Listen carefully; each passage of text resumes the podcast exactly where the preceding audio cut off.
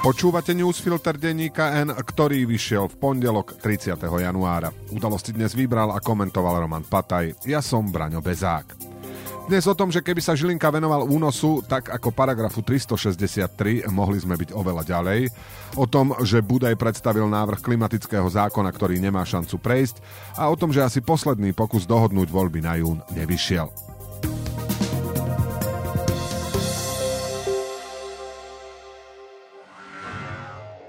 Práci si všimli zmanipulované tendre či konflikt záujmov a nenechali to len tak. Aj keď to znamenalo problémy so šéfom či stratu pohodlia. Vypočujte si príbehy odvážnych ľudí, ktorí sa postavili za správnu vec a bez ktorých to u nás lepšie nebude.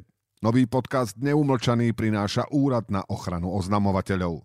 Nájdete ho na všetkých podcastových platformách. V Nemecku odsúdili ďalšieho spolupáchateľa únosu vietnamského občana Trinh Xuan Thana. Súd potrestal 5-ročným väzením Le An Tua.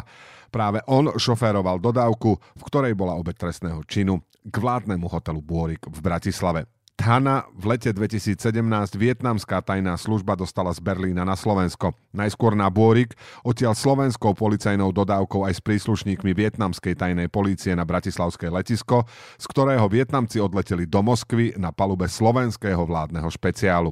Poskytol im ho minister vnútra Robert Kaliňák. Tam už boli únoscovia v absolútnom bezpečí pred európskou spravodlivosťou. Vďaka generálnemu prokurátorovi Marošovi Žilinkovi sú pred slovenskou spravodlivosťou v bezpečí a ich komplici u nás doma.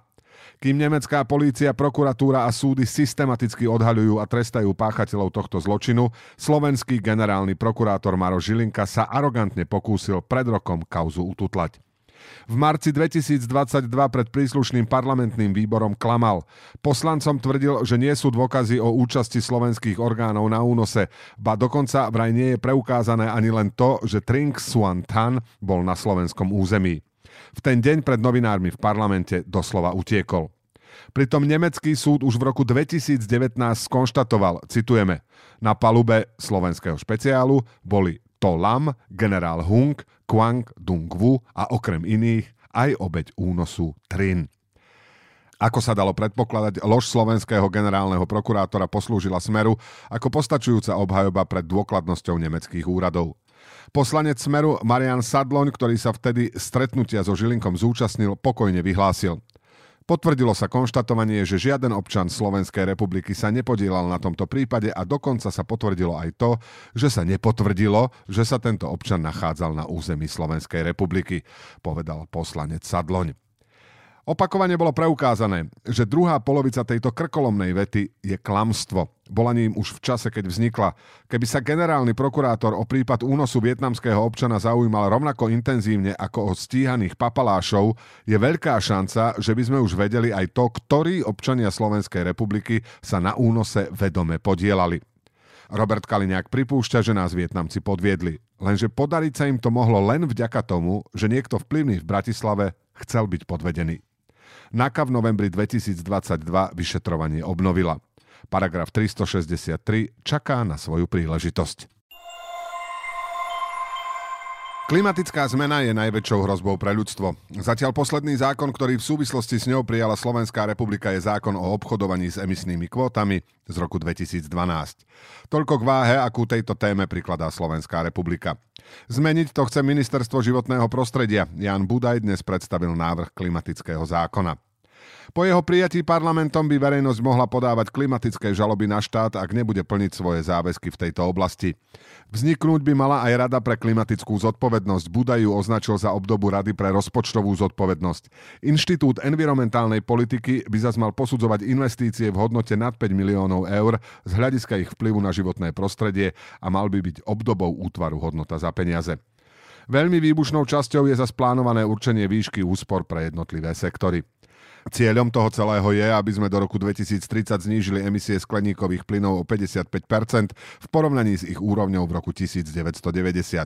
Zdá sa to byť neriešiteľná úloha, ale už teraz na Slovensku produkujeme o 50% menej emisí ako v roku 1990.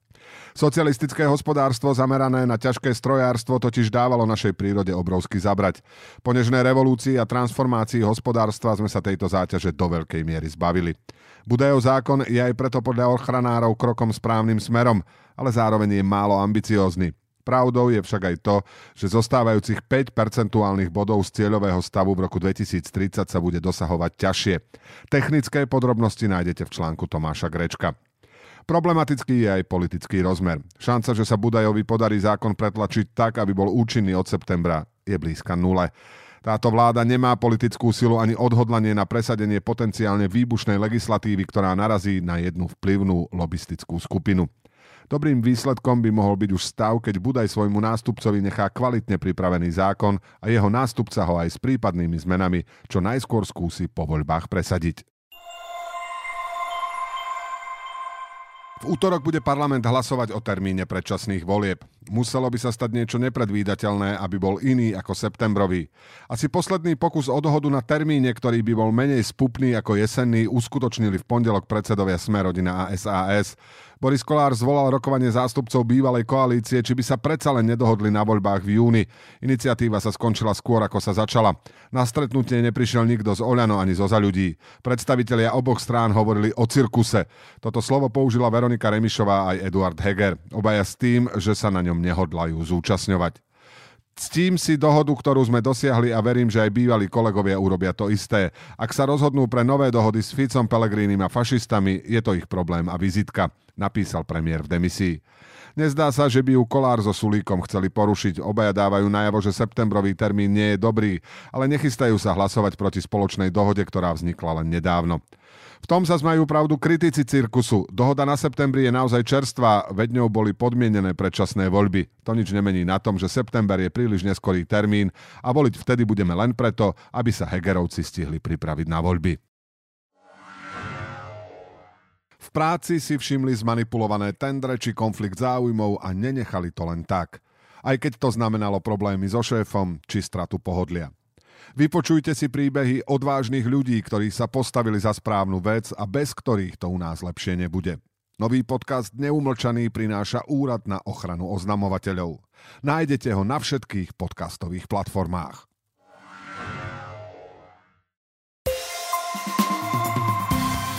A teraz ešte správy jednou vetou.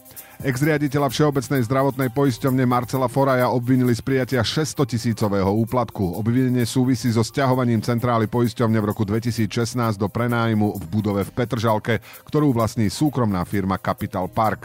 Na pochybnosti kedy si upozornil aj Jan Kuciak.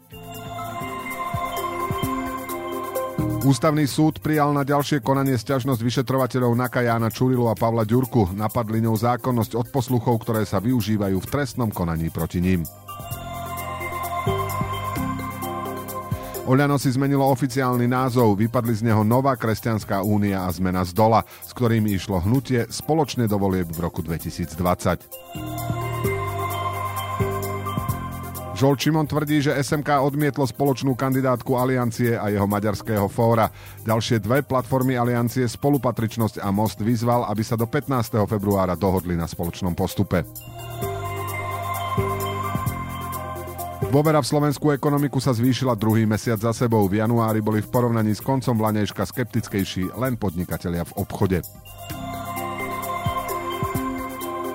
Pôdohospodárska platobná agentúra upozorňuje na vybavovačov, ktorí sľubujú, že za úplatu vybavia dotácie. Prísľub akýchkoľvek výhod treťou stranou označuje za podvod. 18-ročný muž obvinený z novoročnej vraždy v Michalovciach zostáva vo väzbe. Košický krajský súd ešte v piatok zamietol jeho sťažnosť. Udalosti do dnešného newsfiltra vybral a komentoval Roman Pataj a na záver posledné slovo odo mňa. V geniálnom filme Jiřího Mencla Skřivánci na niti je scéna, kde holič Kudla strihá dozorcu Andela. Dozorca stojí pred dilemou, či si vziať svoju milú. Predostiera holičovi rôzne argumenty. Holič rozhodne hovorí, to sa ožente. A v zápäti, tak sa nežente. Režisér scénu nastrihal tak, že diváci počujú dookola len rezolútne holičovo, to sa určite ožente, to sa v žiadnom prípade nežente, takto sa ožente. Sledujúc správanie strany SAS od hlasovania o páde vlády až po určenie termínu predčasných volieb si hovorím, že holič Kudla aktuálne robí Sulíkovi hlavného poradcu. Do počutia zajtra.